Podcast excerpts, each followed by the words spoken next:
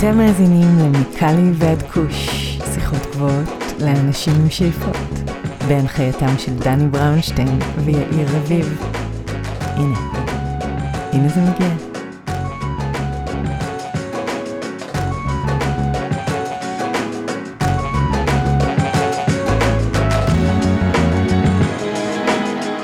אהלן אהלן, מה קורה ניצן? נפלא, דני, מה שלומך? כיף גדול לארח אותך בתוכנית היום, תודה שהצטרפת אלינו. כיף גדול להיות, תודה רבה, במיוחד בנושא כזה. בהחלט, אז היום אנחנו נדבר על אחד הנושאים האהובים עלינו באופן אישי, חשיש, והיום הבאנו לתוכנית את יצרנית החשיש של חברת פאפה אנד ברקלי, פאפה סלקט, חברה שאנחנו מרבים לדבר עליה פה בתוכנית, הן בגלל אה, איכות המוצרים הנהדרת שלהם, והן בגלל שיש לנו קשר אישי לחברה, שוב גילוי נאות, אני עובד ועבדתי איתם לא מעט בשנים האחרונות. אז עם ג'יליאן דיברנו כמובן על התפקיד שלה, על ההבדלים בין חשיש מסורתי לחשיש של 2021 או חשיש מודרני לצורך העניין, אה, ועוד הרבה מאוד נושאים מעניינים אז אני מציע שנקפוץ לפרק ונקשקש לנו קצת אחרי על חשיש, על ג'יליאן ועל מה שביניהם. יאללה, קדימה. אז זוהי ג'יליאן קרול. ג'יליאן קרול, good morning, how are you doing? I'm doing great. Thank you so much, Dan. Give us a sense of geography. Where are you in the world right now? Well, right now I'm in Arizona, but I usually live up in Eureka and Humboldt, Northern California, just maybe 45 minutes from the Oregon border. We're right on the coast there in the Redwoods. One of my favorite places in the world for sure. I'm based in Los Angeles, California, and my co host, Nitzan Levinson, is based in Tel Aviv, Israel. So, Jillian, let's start with an easy one. Please tell us about your background and what led you joining the cannabis space or to join the cannabis space? Well, I grew up in Arizona and it's not a very cannabis friendly area. And when I was in college, I did a bit of traveling to California. And at that point in time, I had already been able to find some California weed out in Arizona, and it was extremely helpful for me. I've always had a little bit of anxiety and have dealt with some back issues my whole life and pain. And I just found cannabis to be a really holistic aid in both of those. And so I had gotten into cannabis. I, when I was in college, I actually dropped out and moved to Mexico and would uh, just really always wanted to travel the world. So I would come back to Northern California for the summer and fall and work with the cannabis at that time and found that to be kind of a path to healing and also a path to personal freedom for myself and gave me the ability to to do the things I wanted in the off season and that's you know where I got in my start was in the deep in the hills of Mendocino and is where I also first made hash. And what Sorry. year are we talking about by the way? Uh, that would have been 2004. So god almost 18 years ago now. and what was your aha moment that you knew that you're going to do it for your entire career? I think my aha moment was probably 2005. It was the height of the height of the market. I did have medical cards and was able to do it as safely as possible, but being up there and being able to see through a full season and the beauty of the plants and being out of the suburbs and the desert was really you know opened my eyes to the possibilities of the world at that time. And then that year 2005 somebody i worked with a partner who really taught me a lot in the industry gave me a set of bubble bags. And that's what we were going to use to not waste all of our trim. And i remember looking at them going what is this? And how am i going to make hash and had to do I had to search and search online to find a, a, short video about how they worked. And I remember at the end of the season when I had the hash and had the amazing flower and really got to smoke the two just as clean and fresh and pure as possible. And then take that and go travel, that was my aha moment. You know, I can make this work. I can, you know, felt like I was getting to have my cake and eat it too, honestly. And how come hash? Why did you choose to focus on hash? Because in the, you know the early 2000, hash wasn't very popular in uh, here in California. So why did you choose hash specifically? Um, yeah, it was not very popular, and and bubble hash was was even less known. And but when I would be out working in the fields and with the plants before harvest, just kept saying, you know, it's it's so beautiful and it's so perfect. It smells so good. Like I just want to eat it. It's so fresh, and it's such a difference to have it from that fresh plant um, to after it's cured and harvested. It it changes drastically, and that was always kind of a sad moment. And while I did not work with live hash at that time. Of course, that wasn't really possible out on the hill. To be able to concentrate it and use it in such a clean and tasty form, and to have, I felt like I was getting more health benefits out of it as well. I had to smoke less to get what I needed medically.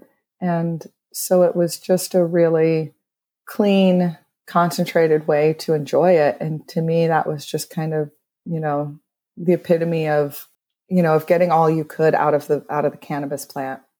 So fast forward to 2021, you are the main hash maker at Papa Select. Give us an overview. What is Papa Select and what do you exactly do there? So, Papa Select is a living extract concentrate maker in California, and we started in 2018. So, we work just in Northern California Emerald Triangle Farms. And we, you know, so many of us had come from years and years in the industry. And even though recreational legalization is a huge step forward and something that I think is, is desperately needed uh, for people to have access to clean quality cannabis, it also became very much a struggle for people who had been in the industry so long the regulations, the taxations, the permitting, the licensing, all of it is so hard and so difficult. And we were losing out on so many of our small farms in that space and the people who had really paved the way and created an industry when it wasn't safe and when it wasn't accepted.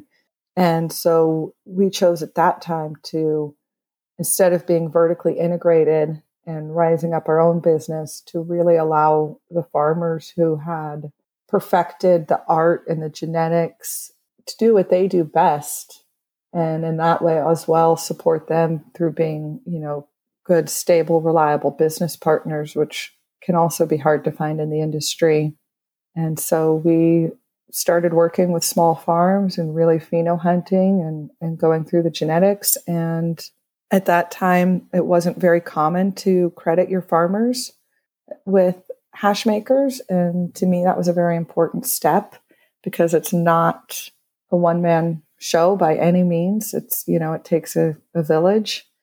So we have done that since day one and we opened up our first sales were in Emerald Cup 2018. Since then, we've just continued to win awards and you know, it is quality over everything. It's, you know, I always joke with the team, you know, good enough is not something that's ever said in our lab. And we're always striving for improvement and striving to bring the highest quality, you know, to, to the people who need it and enjoy it, whether that's medically or recreationally.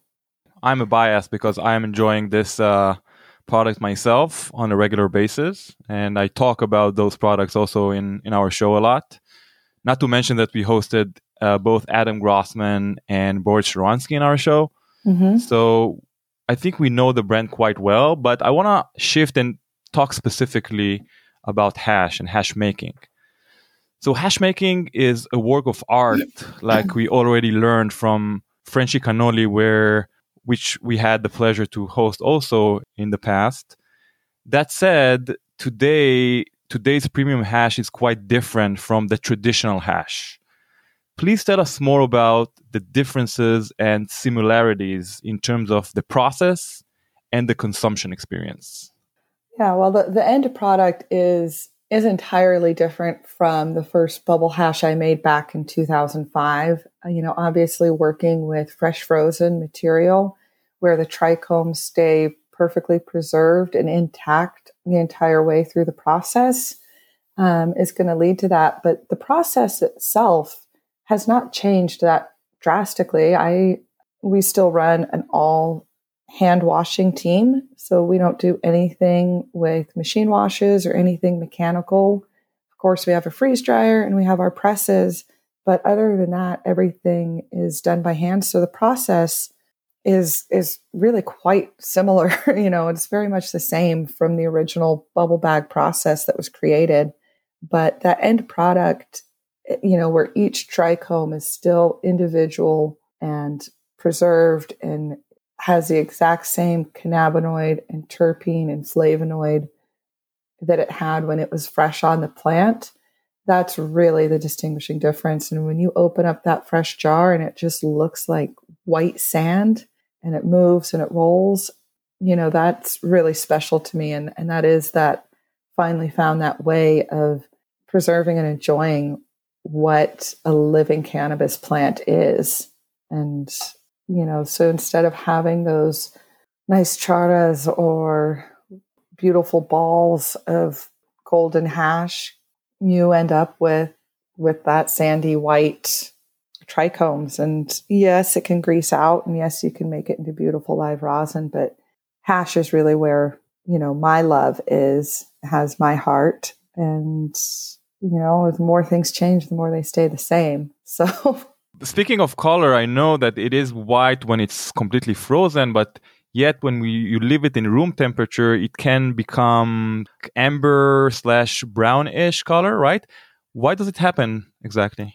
Well, I think that just has to do with a little bit of the chemical change. You know, it's, I mean, if you look at it the same way as like ice being frozen solid and water being sure. clear, as it melts out, those oils are released from inside the trichome heads. And so you see that golden amber oil spilling out into your hash the same way you would see your live rosin. It rarely comes out with a very clear form.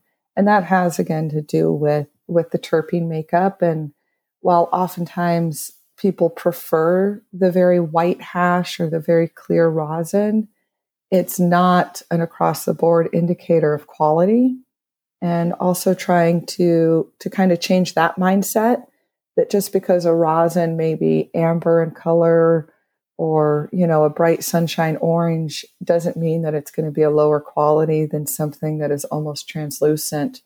Sure. and the same goes to the hash. When it melts out you're seeing that oil spilled and it may just be a richness of terpenes in it that gives it that color.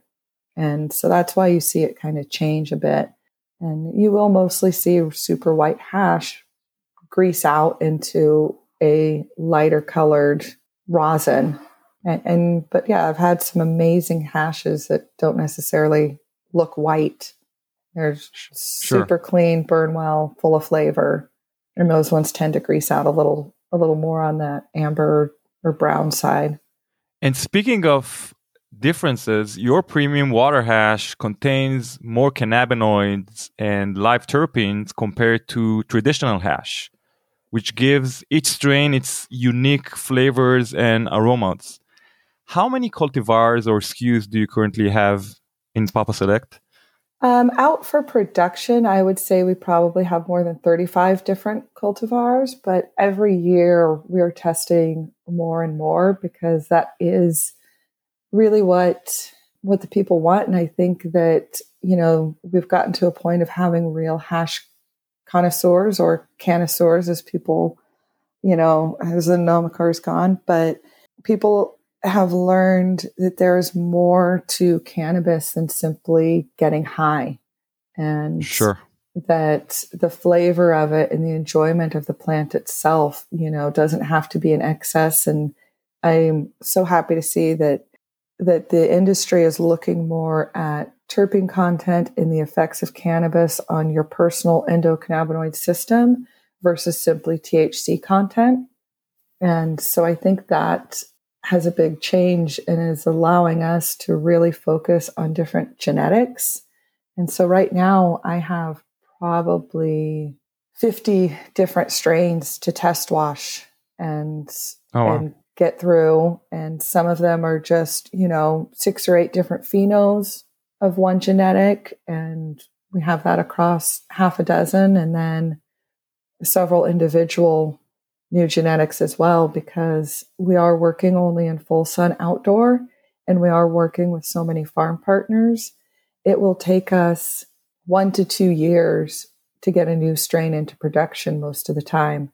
You know, our farmers have to go with what's reliable and what they know is going to yield and what they know we are going to buy and pay for. So they can only put a small portion of their farm to basically R&D to research on new strains.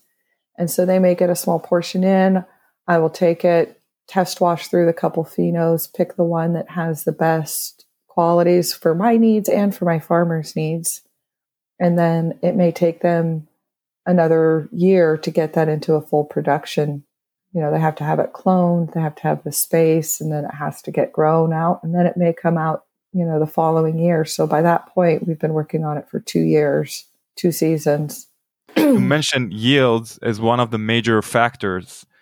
But how do you pick the right genetics when it comes to hash making or like the right flavor?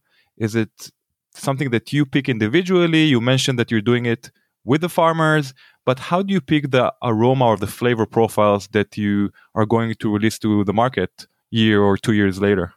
The flavor profiles tend to, you know, fall into two or three big buckets. And probably the most dominant one is going to be that gassy fuel garlic strain. And so, Sure. and then you also have the really citrus forward ones, and then you have the really sweet uh, profiles. And you know, I am lucky enough that, you know, we are creating for an entire state of consumers. And so I there's nothing that I really can't do. I may go, you know, I may not put too many citrus in my lineup because while I happen to be a huge fan of Tangie terps, I know it's not always the most popular among smokers. Sure. Good point. Um, and so it is just about balance, but there's a lot of gassy, heavy strains out on the market. And I do believe those are dominant not only because people like that really powerful punch of flavor, genetically, those wash better in the process. Because we're not using solvents, I'm not going to be able to, just because something is covered in trichomes and it has a super high THC content, doesn't mean that it will respond properly to my to the process of making water hash. And that's where yield becomes a big factor versus using a solvent. You're going to extract what's on that plant no matter what. But and that's why that's why we don't see any Jack Herer or similar hash strains, but otherwise we see BHO versions of the same uh, strain. exactly.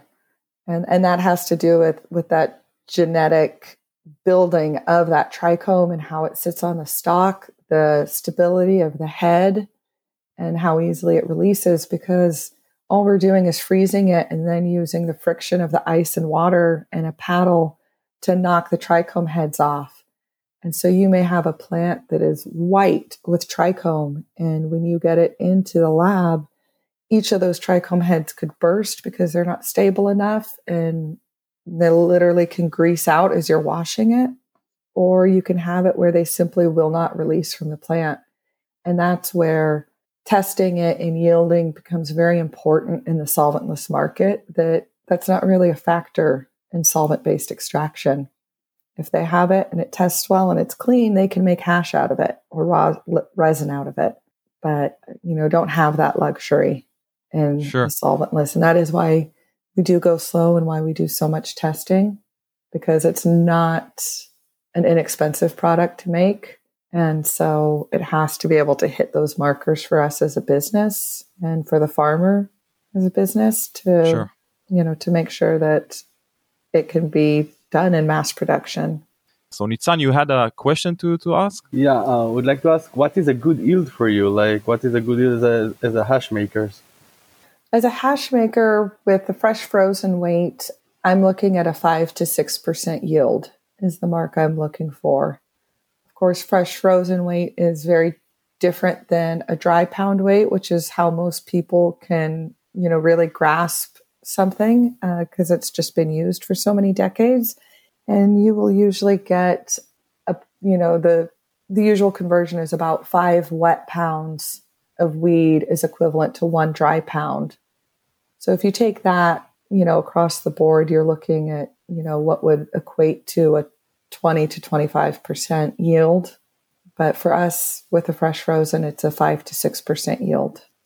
Great. And you mentioned before that you're making the process like the wash process by hand, and it's like you get succeed to get the same results uh, or, or yield compared to uh, mechanical washers.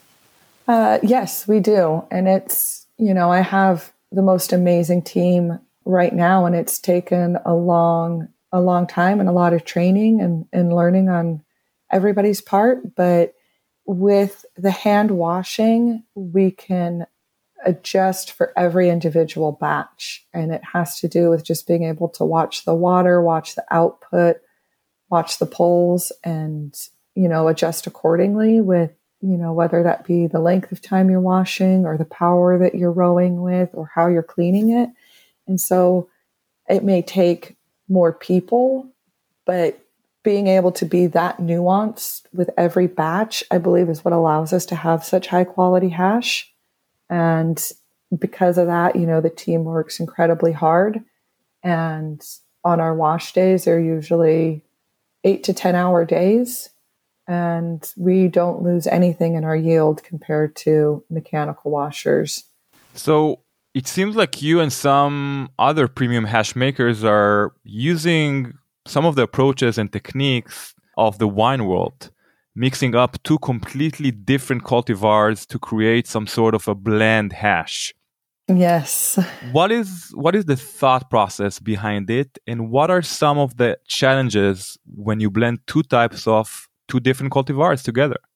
Yes, I really do love um, blending my hash. And the first time that I did that about three years ago, it was simply because I, I loved the two strains. And again, as we look into yields and production and running a business, I had two small batches of hash and it would have cost quite a bit more to be able to put those through the our testing costs are astronomical and when you add in the packaging and the man hours that go into it it wasn't going to quite be enough to hit where I like to keep my minimum cogs or cost of goods so I decided to mix the two together and it just made this beautiful explosion. It happened to be garlic lemonade. So you had the really sweet citrus of that pink lemonade and you had that nice gas of the garlic. But because the garlic cookies can be such an overpowering terpene, it sure. was,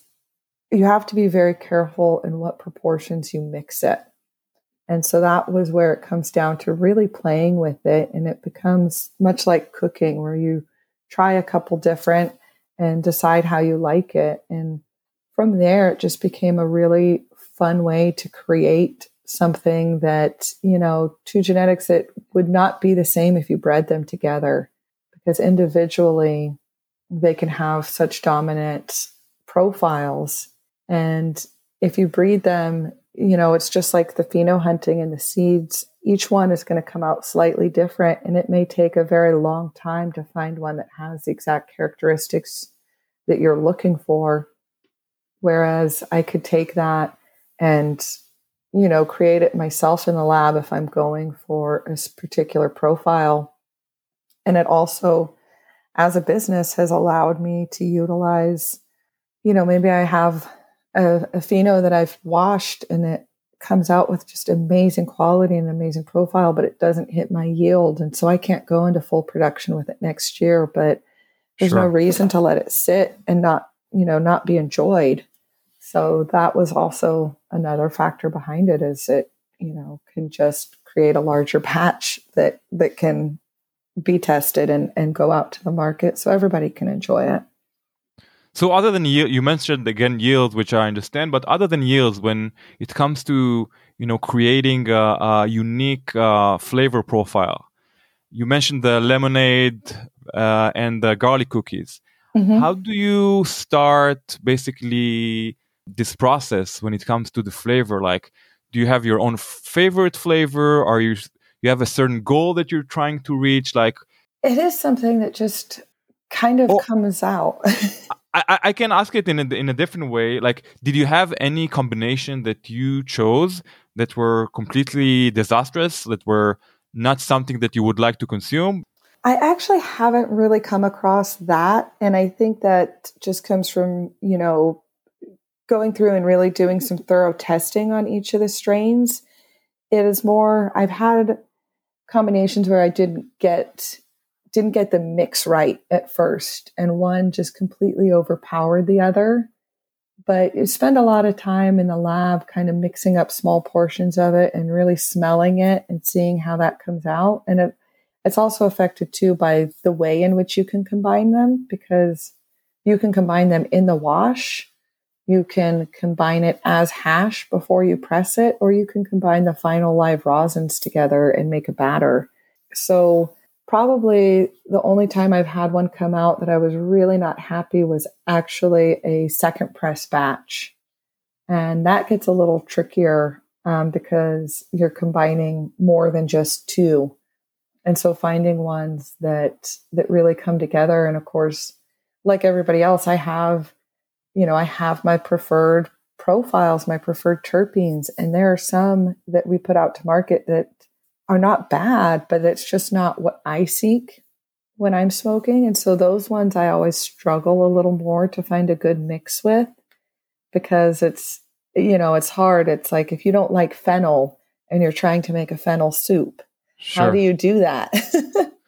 Obviously, you are giving it to your team to taste, or do you have any mm-hmm. focus groups when it comes to choosing the right flavor? Whether it's your team, your friends, your family, like how do you know that that flavor will do good in the market let's let's let's take the strawberry jelly for for a second because that was first uh, the 2020 emerald cup winner uh, which is my personal favorite as well first is it a mix or is it just a straight genetics it's just a straight genetics um, okay and so that was bred by symbiotic genetics and hunted by pure malt it was their cut and then okay. grown out by Booney Acres. And that strawberry jelly was, you know, it's it was a really fun find. It came late last season. Our cannabis sourcer, Tiana Arriaga, had been in talks with a new farm. It was the end of harvest. They said they had a couple that we could come out and look at. And so worked a 12 hour day in the lab. And then uh, she and I hopped in the truck, drove about an hour and a half out into the hills, and we're meeting a brand new farmer and walking around this farm at 10 o'clock at night with our phones as flashlights and digging through beds and looking at all different strains that they had. And the strawberry jelly was one of them. When you hunted this uh, phenotype, did you know back then that you had a winner? It looked amazing. They have a really they have a really special farm and it just when you get out there it has this this beautiful energy and it was a really magical place and I've been on many many farms but this one had a special calling to it and so we went the next day and harvested it pulled anybody we could from the production floor. We had our head of research out there. We had our our packaging purchaser out there anybody we could find. And we harvested and we got it back into the lab and I washed it within a couple days. Uh, the very next day, took a sample of the hash home, loaded up one beautiful dab of it, took a hit, looked at Tiana, and I said, "This is the Emerald Cup first place winner." yeah, wow! I've never done that before, but it just was this amazing, beautiful, beautiful flavor and, and, you never know. There's so many amazing entrants, but I do remember that was the first thing I said midway through my first dab of it um, was yeah. that it was the winner, and it's it's just been a really special one. So that one uh, was a, a clear winner off the bat to me. Wow. Um, but otherwise, definitely use focus groups. Even though yield is a huge factor the first qualifying factor for anything is the quality.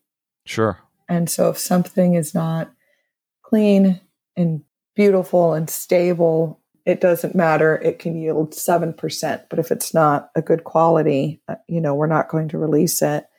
And then the team is my biggest focus group, as you call it, because one, it's important for them to continue as good hash makers. They have to know their product, they have to be able to taste it, see the difference, see how the end result is uh, with the stability of, of the rosin, if that's where it goes to.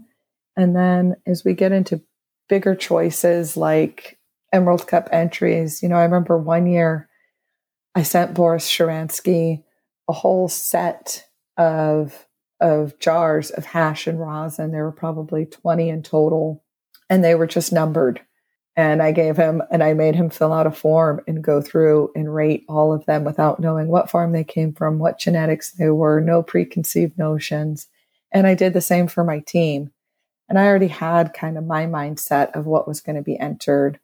And, but it was a fun way to, you know, kind of include them. And obviously, you know, it's not judged by one person. So it's always important to have feedback from, you know, from a crowd. So we were all basically on the same page anyway, but yeah, it's it's important to to know how people think. I want to talk about the average hash consumer. Who is your average consumer? Oh, I think that's a really hard question to answer and I you know, think it's a beautiful thing that cannabis has become so widely accepted across the world and our consumers are everything from you know from your everyday soccer mom to your business CEOs to your music stars to just kids who are trying to make it through and and getting high. I mean the average just just to emphasize kids that are 21 and above yes yes, kids yes. kids yeah. Well i'm getting close to 40 so i think they're all kids. Sure. Yeah yeah i'm with you. I'm with you. I'm so with yes kids kids are are in being the the 21 year olds and up. Sure. And so we really have a broadband but um, it has been i believe concentrates.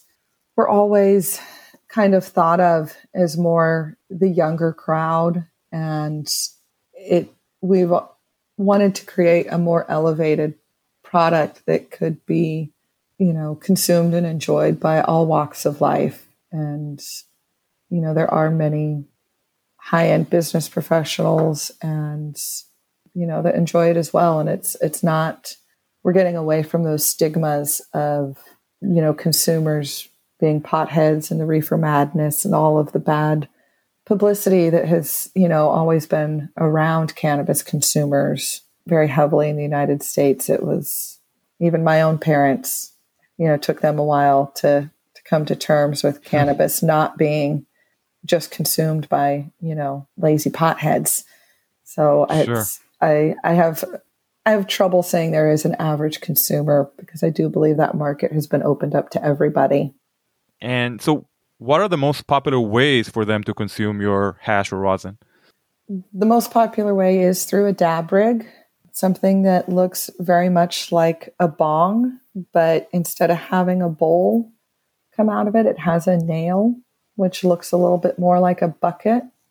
And that nail is, is heated up with a torch, and then the concentrate is dropped in it. So your concentrate never hits flame, it's never burned, and coming though, you know, from popularity and ease point, Puffco has been a huge consumption tool for the market. I think it's just so convenient. It's also something that people are not as daunted by who maybe don't want a torch and a rig in their house and all everything that goes with that. It also travels really well.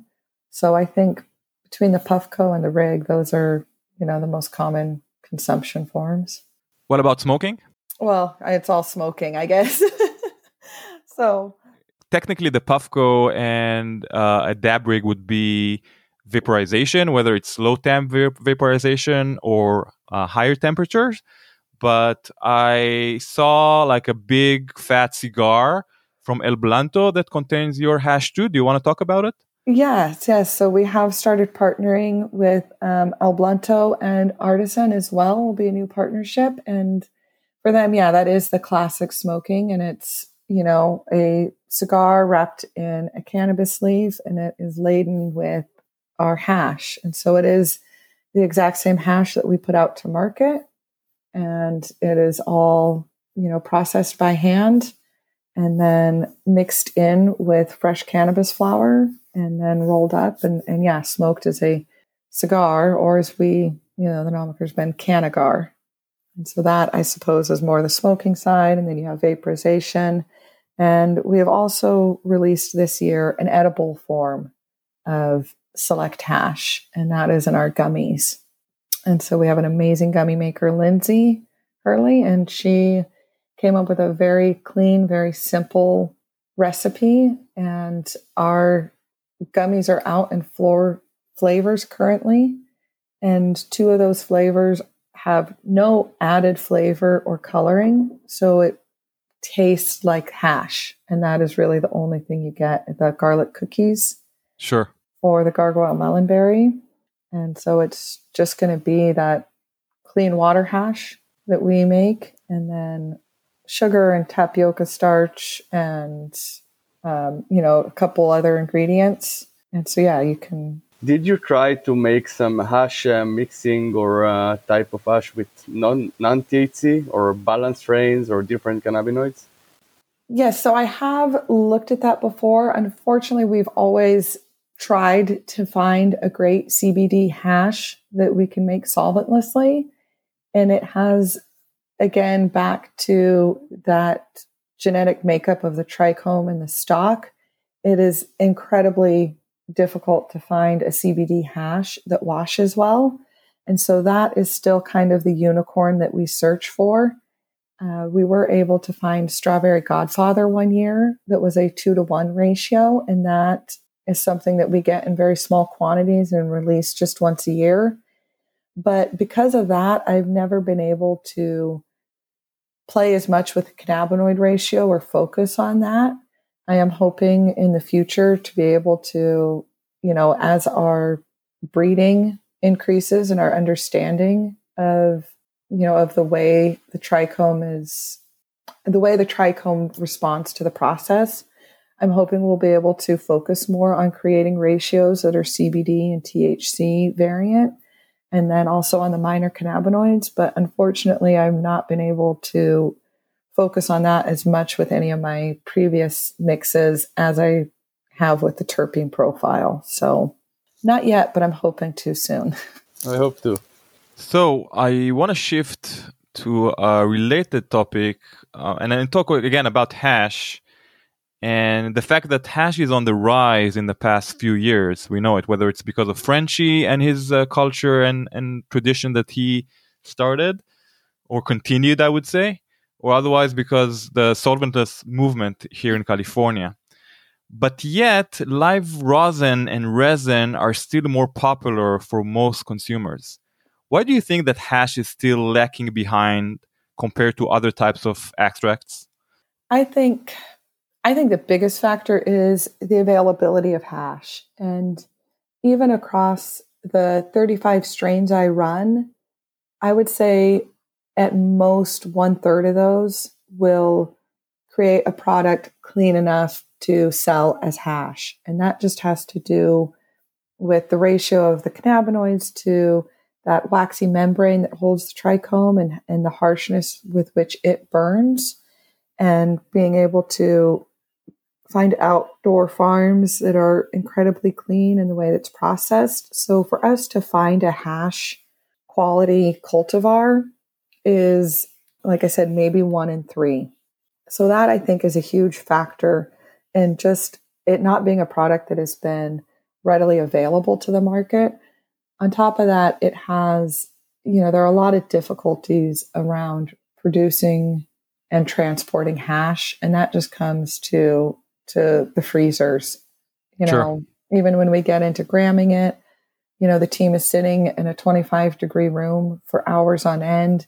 everything to go into testing to go across the facility has to be loaded in a freezer and everything, you know, up and down the state has to be frozen. The shops have to keep it frozen.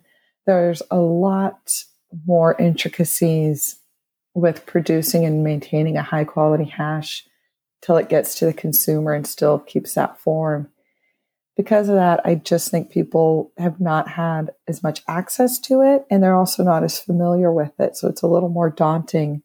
And I still get a lot of questions on Instagram and email about how to properly consume it and you know what's wrong if it greases out and and there is nothing wrong with allowing your hash to grease out. I want Sure. I want every consumer to be able to purchase their gram and see it in that beautiful sandy state. Let it grease out if they want it to. But before I ever release a new hash strain, even a strain that I've released in previous years, but I'm working on a new harvest, I will take it, put it in a gram jar, take it home, let it sit on my table and grease out, see how long it takes, see what the oil content is, see how clean it looks when it's done. I travel with my hash, I don't keep it frozen. And so I think there's a lot of, you know, a lot of ideas about, you know, one, you have to go through all of these hoops to get it to the consumer in the right way. And it's it's very hard. You have no control over the shops. We had Sure. a lot of struggles in the beginning with um, shops not keeping it cold at all. And, And we have we have to admit most shops don't have the capacity nor the equipment to hold the hash, especially if it's more than just one brand. Yeah, they don't. And I, I do believe, you know, we have an amazing sales and logistics team and, and they have gotten us really widespread and they've worked very closely with these shops on education on that end of it. And we're finding more and more shops that have great freezers, but so many of them would keep them with the live rosin at that like 50 to 60 degrees. And that's, you know, not, not nearly cold enough. So it took a long time to Sure. get that education and then too for people to understand that you know your hash is still the same high quality if it's you know if you've allowed it to grease out and you can take it with you and you don't have to have a, a freezer or cooler at all times so i think a lot of it is just exposure and that comes from difficulty in finding a really high quality hash producer and then getting it out to market too. So I, I do think that will change as the breeding increases, you know, in its um, abilities. And our breeders are just doing amazing things right now. But as people just become more used to it, um, I think that that consumption will catch up greatly because it's, you know, it is the the purest form. Agreed. So, Jillian, I want to move to some personal question, if you don't mind. Mhm. How do you consume your hash, and what are your favorite cultivars or products other than yours? So um, I do prefer a dab rig. You know, for hash, I do think it is, you know, absolutely the way to go. Do you Uh, check your temperature? Do you have like a range? Like, what, what's what's your uh, typical or average range? Now, I like, I'm a very low temp smoker. So I will always consume my hash between about 450 and 475. Perfect. Um, with each strain, that may vary. It may vary with your nail as well, but I do think having um, a temperature sensor with your rig is is crucial. I think a lot of people have been turned off to concentrate consumption by having that first dab be too hot, too harsh. You're you're charring everything so much. So keeping it controlled and consistent is is crucial to enjoying your hash. And you know, some of my favorite producers on and off market um, are people who, yeah, just really focus on that. So, Wooksauce Winery and Alice are amazing with their quality control and their small batches. Um, some of the best hash out there. What's the name again? Wooksauce Winery. Oh, it's a winery that also produces hash. No, that's just their name. Just their name. Wow. Okay. yeah. Interesting. Yeah. Um, Um, th- are they widely available in California or only in Northern The- California specifically? They're not. They're just just in Northern California. They're they're a small setup, um, but they you know, and that is it's it's very hard to scale high quality hash. And Sure. that is um, something that, you know, that I think a lot of a lot of companies are are struggling with right now to maintain that quality and still be able to put out enough to feed this monstrous California market. But uh, Frosty is an incredible hash makers. Heritage Hash is really good. You know, those are the people that I keep my eye out for. And what cultivars are exciting you the most when it comes to flavor and aroma?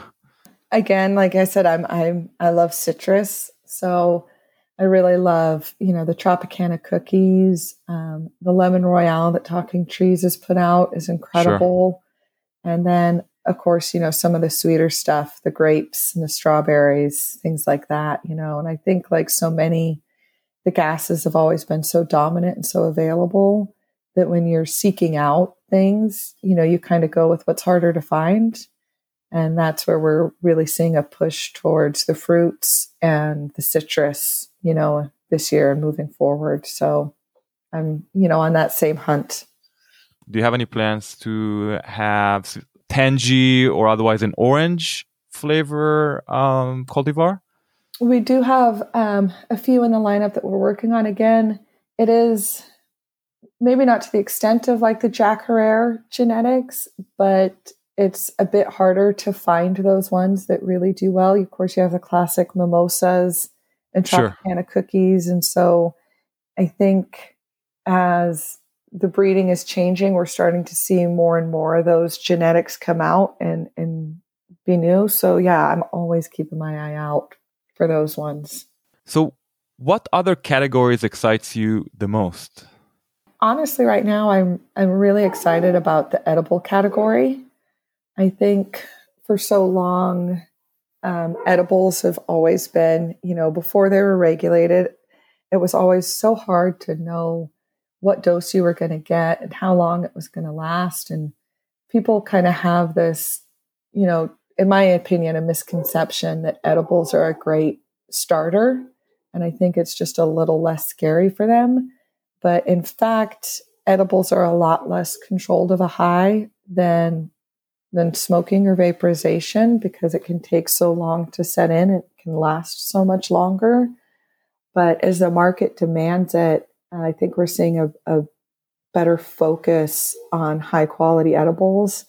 And again, I can't say enough amazing things about Lindsay, but her ability to make an edible that only uses our hash as a flavor is something where I'm I feel like a lot of companies have claimed strain specific edibles in the past and I've could never tell the difference, but I think people who understand that form of consumption and know their dose and know their preferred ways that is going to really drive that market to up their game and to be more consistent and to always push that envelope. And I think edibles, um, higher quality edibles, are going to be the new big exciting market because again, they they're convenient and they travel well, they last long, and I think as that gets tightened up, that that that'll be a really new exciting category.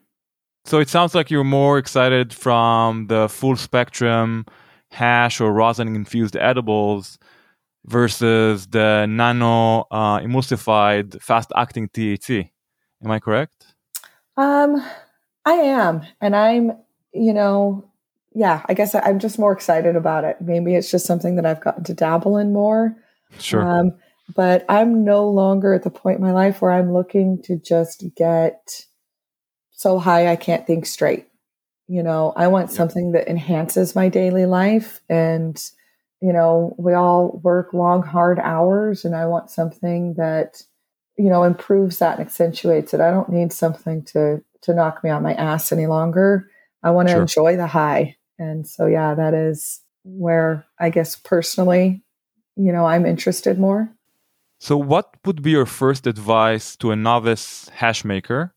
And where can he or she find the best res- resources of hash making?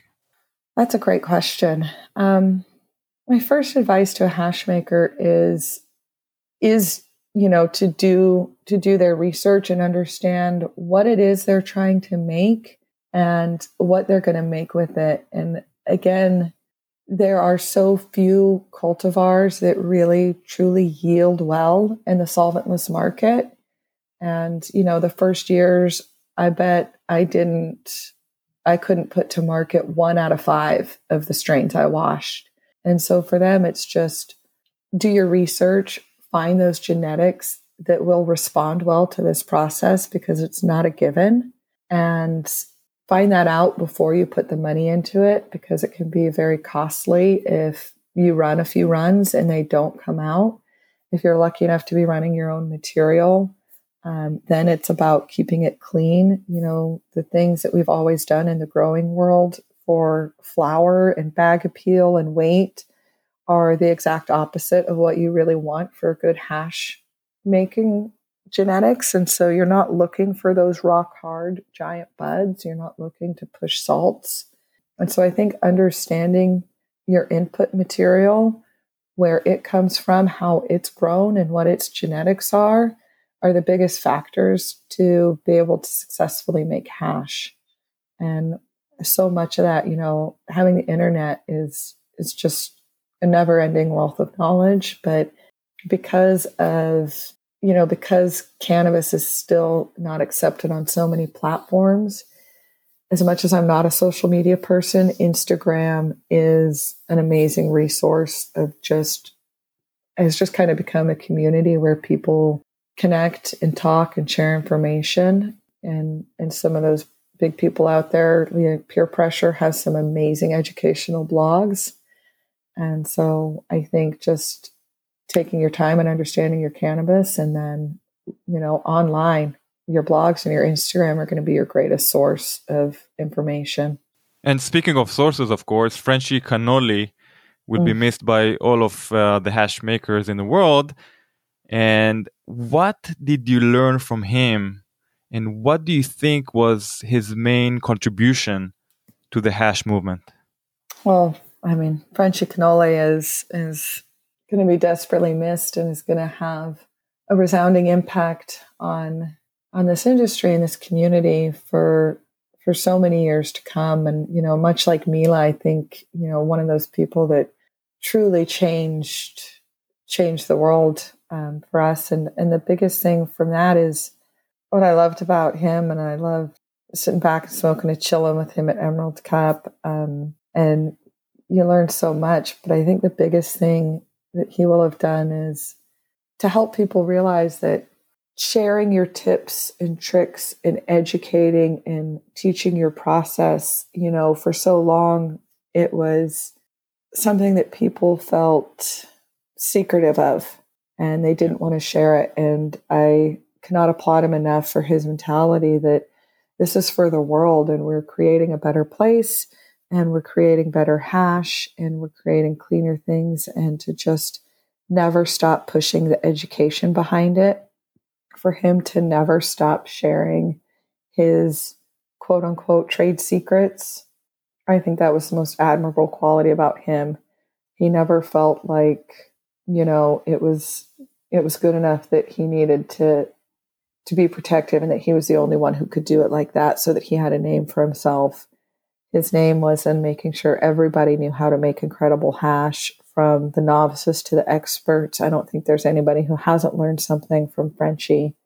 And yeah, I just really admire him and his way of sharing his knowledge that I think you're seeing replicated across the industry more and more these days, where people are happy to tell you how they made a new consistency or how they've perfected this, you know, extraction or, you know, this concentration.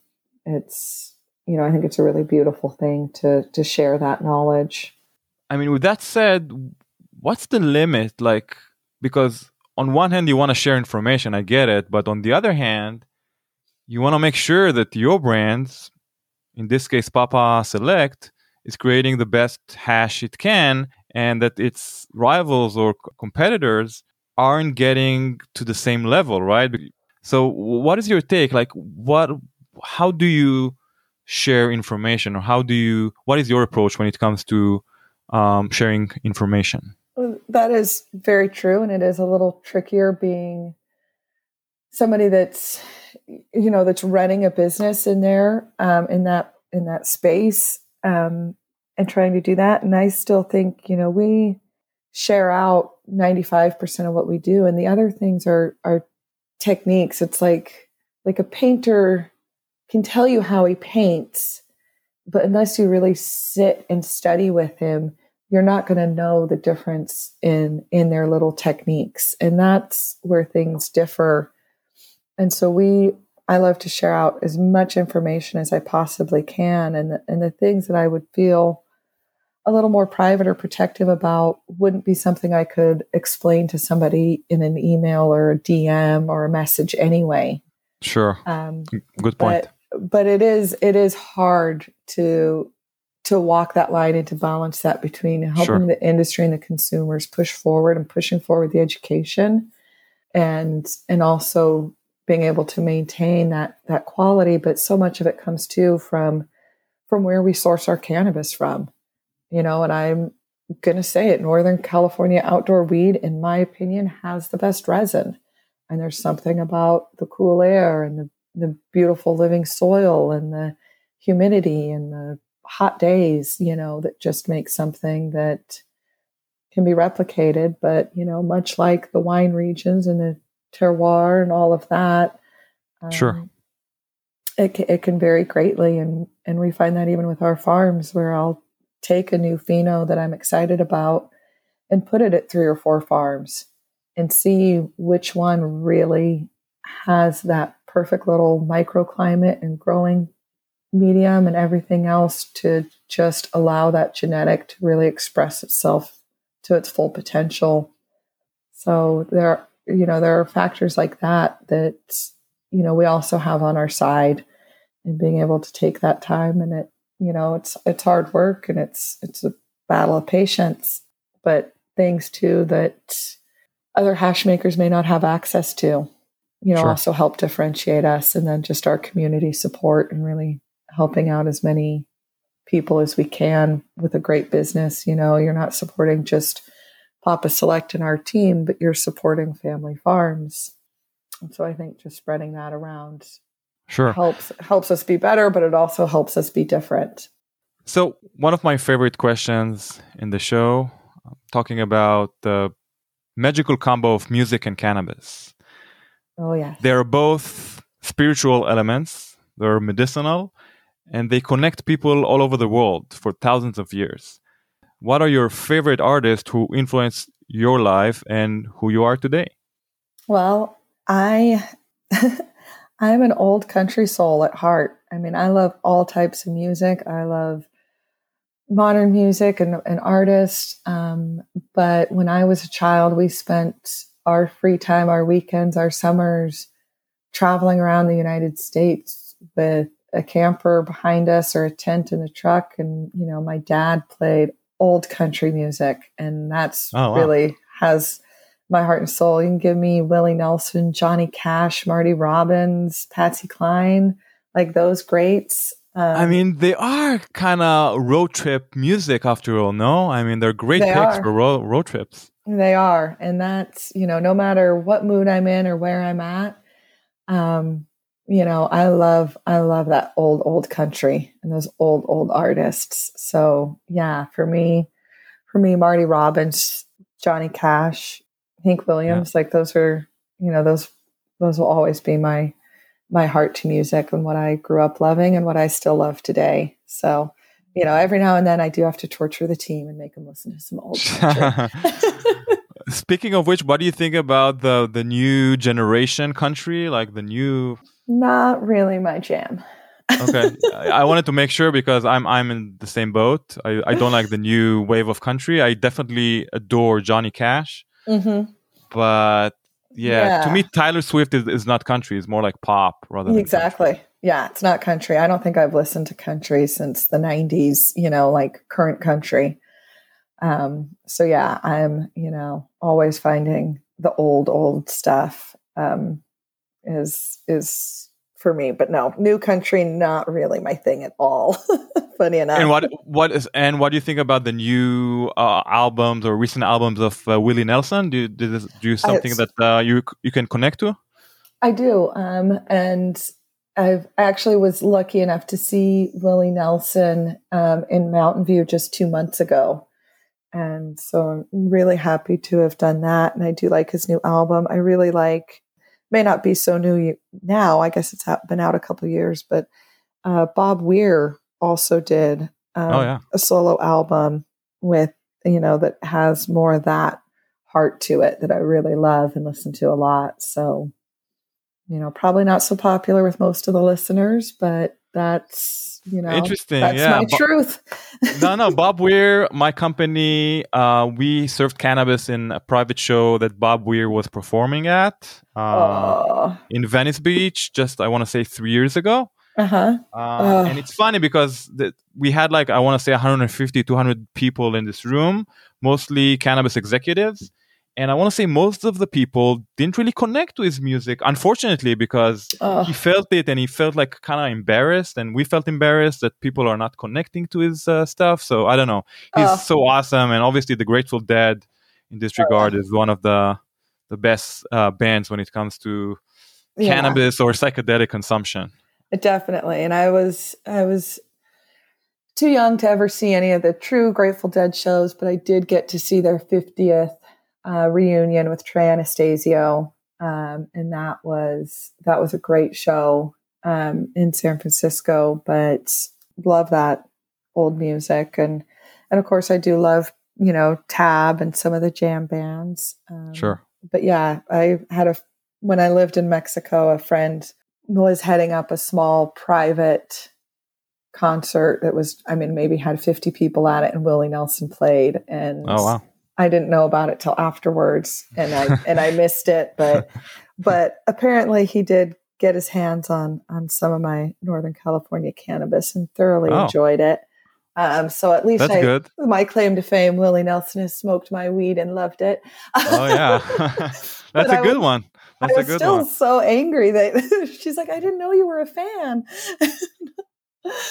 like, no, I could have been there. So yeah, she she actually sat on stage with him and his family while he gave a little concert to like 50 people and you know, in some hotel in Cabo San Lucas.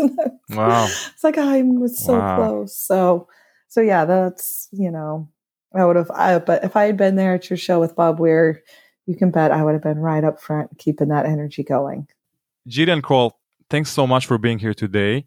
Before we wrap up, how can our listeners follow your work, Papa Select, and your future projects? I have Instagram is probably the best way to get in touch with Papa Select, and that is just at Papa Select, um, not at Papa Select Official. that is not us. okay. Um, and I'm at Jillian underscore Papa Select. So those are probably the best ways to get in touch with us. Um, and may also be starting a little side consulting work as well. And oh. um, if anybody has questions, that would be info at Universal Cannabis Solutions. And you can find me there as well if anybody has any questions. So. Well, I, I feel like uh, once Israel legalizes cannabis, hash is going to be a big part because it's already a big part of uh, the Israeli and the Middle Eastern cultures. So once Israel is doing this move, then uh, I feel you're going to get a lot of emails and phone calls uh, from cannabis companies that would like to, you know, produce you know high quality hash. That's okay. my guess, at least. I can't Absolutely. wait. I'm so excited, and I've always love to follow the research. I have, you know, so much respect for the fact that Israel is one of the few countries that has done any cannabis research in the last 50 years, and I love going through and reading that. So I'm really looking forward to that, and I am ready for, you know, new projects um, and new great things. So. Jillian Kroll, thanks again for being here. It was an awesome conversation. And I wish you luck in the future in any future projects. I'm looking forward to taste all the new strains and cultivars that you're going to be releasing in the next year. So stay tuned for my reports. I cannot wait. Thank you so much, Dan, and thank you, Nitzan. Thank you, Julian.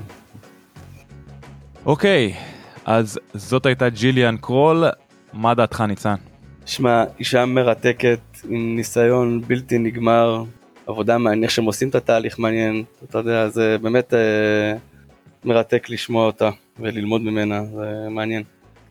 אז אני יודע שלך יש ניסיון די רחב בכל מה שקשור במיצויים ובחשיש. האם יצא לך לראות או לקחת חלק פעם בייצור של חשיש מהסוג הזה, פרימיום ווטר האש? יצא לי uh, לראות, uh, לייצר לא, בטח לא בסקיילים האלה. Uh, מאוד הופתעתי מזה שהיא ציינה את זה שהם, משת... שהם עושים את כל התהליך של הווש ידני, זה כמויות אדירות, הרבה כוח אדם, מעניין, מעניין לראות את ההבדלים גם מוצר מוצר, אז די הופתעתי. אז זה ממש קראפט uh, באיך שהם עושים את זה. מה שכן, יש להם, אתה יודע, גם פרנצ'י היה אומר את זה, יש לו מלא, גן עדן של חומר גלם. בהחלט, אז מעבר לזה שהחומר גלם uh, כאמור מגודל בהמבולט, במחוז הכי פורה של הקנאביס או של עולם הקנאביס בעולם הייתי אומר לפחות היום, uh, לא נתווכח על, הנתונים ההיסטוריים אבל היום בהחלט זה מחוז או אזור שמוציא הרבה מאוד קנאביס איכותי, גם בקליפורניה וגם למקומות מחוץ לקליפורניה. ומעבר לזה עוד משהו שחשוב לציין זה שמדובר בלייב פלנטס, בעצם צמחים שנקטפו והוקפאו ישר אה, אחרי קטיפתם, נקרא לזה אחרי הבציר. אתה רוצה קצת להסביר על התהליך של אה, fresh frozen מול אה, חשיש מסורתי שהכינו אותו מקנאביס מיושן? כן זה בסוף מה ש, מה שבעצם ג'יליאן עושה או בעצם האנשים שעוד מייצרים בשיטה הזאתי הם קוטפים את הפרחים אה, ורוצים להביא אותם כמה שיותר מהר להקפאה על מנת אה, לשמור את האיכות של הטרפנים בעיקר המונוטרפנים והכמות שלהם בצורה יותר טובה כי הטרפנים זה מולקולה נדיפה שעוזבת מהר את הצמח בטח אחרי שהוא נקטף אז זה, זה המטרה. אה, שיש לזה כמובן יתרונות מסוימים זה לא הופך, זה הופך את המוצר לאיכותי לעומת המוצר החשיש המסורתי יותר, שנגיד ניקח את מרוקו לצורך העניין, הם היו מייבשים את זה, אתה יודע, בשמש או בדברים כאלה, אבל גם שם קורים דברים מעניינים, כלומר, אתה יודע, אולי פחות טעים, אבל נוצר, נוצרות מולקולות אה, אחרות. אגב, פחות טעים זה עניין של טעם, דיברת על מולקולות אחרות, אין ספק שהחשיש המסורתי יש לו טעם יותר חשישי במרכאות, ממה הטעם הזה נובע? זה, אני, זה טרפן מסוים? אני יכול לשער שזה משוייך, לה, אני לא יודע להגיד, אבל משוייך לח, למה שנקרא בכינוי שלו חשישן, יש לו איזה שם אחר, שם, השם הכימי שלו, אבל זה הכינוי, זה גם מה שפרנצ'י חקר אה, הרבה שנים והתעסק איתו, שחשישן בעצם זה דגרדציה אה, של מרסם באיזושהי צורה, ויש שם משייכים אותו לתחושת המלואו, אה, שכל כך מאפיין את החשיש המסורתי. אז אני מאמין שיש לזה קשר, וזה שיטות אחרות לגמרי, זאת טובה בדרכה שלה ומדהימה, וזאת חוויית, חוויות צריכה אחרות, אני חושב שמה שהם מייצרים היום זה טעמים מאוד מאוד נקיים, זה לא, זה לא משהו שדומה לך שיש מסורתי בטעם, מסורתי יש לו טעם הרבה יותר כזה, אתה יודע, כבד. פה אתה יכול לעשן, אתה יכול לעשות דאבינג של המוצר הזה, ושמה שהם מייצרים, ואתה ממש מרגיש את הטעם, אתה, כמו שהייתי אצלך עכשיו, את הפאפאיה, את התות, זה מאוד מאוד מודגש. נכון, אז אתה כאמור היית אצלי לא מזמן ויצא לנו גם לטעום מהמוצרים של פאפה סלקט גם מוצרים של חברות מתחרות אבל יצא לנו לטעום חשיש פרימיום ולייב רוזן. מה מה ההתרשמות שלך בכל זאת טעמנו גם את, אה, את הזוכה האחרון באמרלד קאפ של פאפה סלקט שזה היה סטרוברי ג'לי חשיש יפהפה עם, עם טעם אה, די מיוחד ו, ומדהים. ובכל זאת אני כביכול, אתה יודע, ספוילד, מפונק, סנוב, רגיל בעצם לאיכות הזאת. איך אתה רואה את זה בתור אחד שהגיע לפה מבחוץ וטעם את זה בעצם פעם ראשונה? שמע, זה, זה חוויית טעמים אחרת למה, לגמרי גם. עוד פעם, הצורה שבה אתה צורך אותה, כלומר צרכנו את זה דרך הפפקו, את החשיש הרגיל אתה לא צורך דרך זה, זה גם, בגלל זה קצת קשה לקרוא לזה חשיש באיזשהו מקום, כי חשיש זה משהו מאוד מסורתי, ופה באמת אתה יודע זה טכנולוגיה אחרת, כלומר היא לא איזה הייטק מטורפת, אבל זו טכנולוגיה אחרת. אבל שנייה, מה, תסביר, כי היא כן אמרה שמבחינת התהליך עצמו, הוא תהליך ידני אה, שזהה או דומה מאוד לתהליך המקורי אה, של עשיית חשיש. של בבל, של בבל האש. לא היו מכינים של באבל האש. לא היו מכינים שקיות ומים, המרוקאים הם לוקחים את הצמחים, יש להם מין רשת כזאת, יושבים במעגל, מתופפים ונופלות בעצם כל הטריכומות וכל אה, החומרים, החומרים הנוספים. אז אף אחד לא עשה את זה עם מים back in the days ואף אחד לא השתמש ברשתות, הבאבל האש זה תהליך של לא יודע 20, מתי התחילו זה, לא משהו שהשתמשו בו הוא לא המסורתי, הוא לא, הוא לא הודו והוא לא אה, מרוקו והוא לא אפגניסטן, הם לא עשו את זה בצורה הזאת. אוקיי. מבחינתך התהליך שהיום זה נעשה, אנחנו מן הסתם יודעים שזה לא פוגם במוצר הסופי, המוצר הסופי הוא מדהים. בדיוק, זה אני אומר, נקי, זה לא פוגם, נקי. זה מוצרים אחרים ושניהם נפלאים. אה, זה העניין, אבל החוויית עישון של זה, והצורה הזאת, והטעמים שמודגשים, וזה חוויה שאתה לא צורך בחשיש רגיל, זה, חו- לי זה היה יוצא דופן, כלומר הטעמים היו מאוד מאוד בולטים, הרגשת אותם ממש בחלל הפה במקומות מסוימים, זה היה מאוד מאוד אה, יוצא דופן. ועוד פעם זה רק לא הפאפה סלקט, זה היה עוד, עוד חברות שאתה רואה את המוצר והוא מאוד מאוד מאוד מרשים, כלומר הריח, הטעם, זה משהו מאוד מאוד נקי, זה המסקנה שלי. אז שני דברים בהקשר הזה, קודם כל אני מסכים איתך לגמרי. אני רק אגיד שגם בווטר האש הזה הספציפי, שאנחנו משתמשים בפאפקו, כמובן שולטים בטמפרטורה כמעט שליטה מלאה, גם בחוויה של החשיש החדש, המודרני יותר. נקרא לזה השחטות הראשונות הן מאוד uh, מלאות בטעם וטרפנים של אותו זן. יותר עדינות גם. נקרא לזה מאוד עדינות, שוב, בהתאם לטמפרטורה שאתה מעדה בה את, ה, את החשיש, אבל בכל זאת אחרי השחטה, אני רוצה להגיד הרביעית או החמישית, אתה מתחיל לקבל את הטעם החשישי הזה, שדיברנו, שהזכרנו עכשיו. שוב, זה לא אותו טעם של החשיש המסורתי, אבל יש איזה, יש, אני לא יודע אם זה הטרפן הספציפי או, או, או הרכב של כמה טרפנים ופלבנואיד- פלבנואידים, שנותנים את הטעם של החשיש של פעם גם בחשיש המודרני איכשהו. זאת אומרת אז אני כן רואה שילוב שוב צריכה של חשיש מודרני קצת שונה כמובן אתה יכול לעשן אותה ודיברנו עם ג'יליאן יש להם גם מוצר. עם הפרחים. סליחה.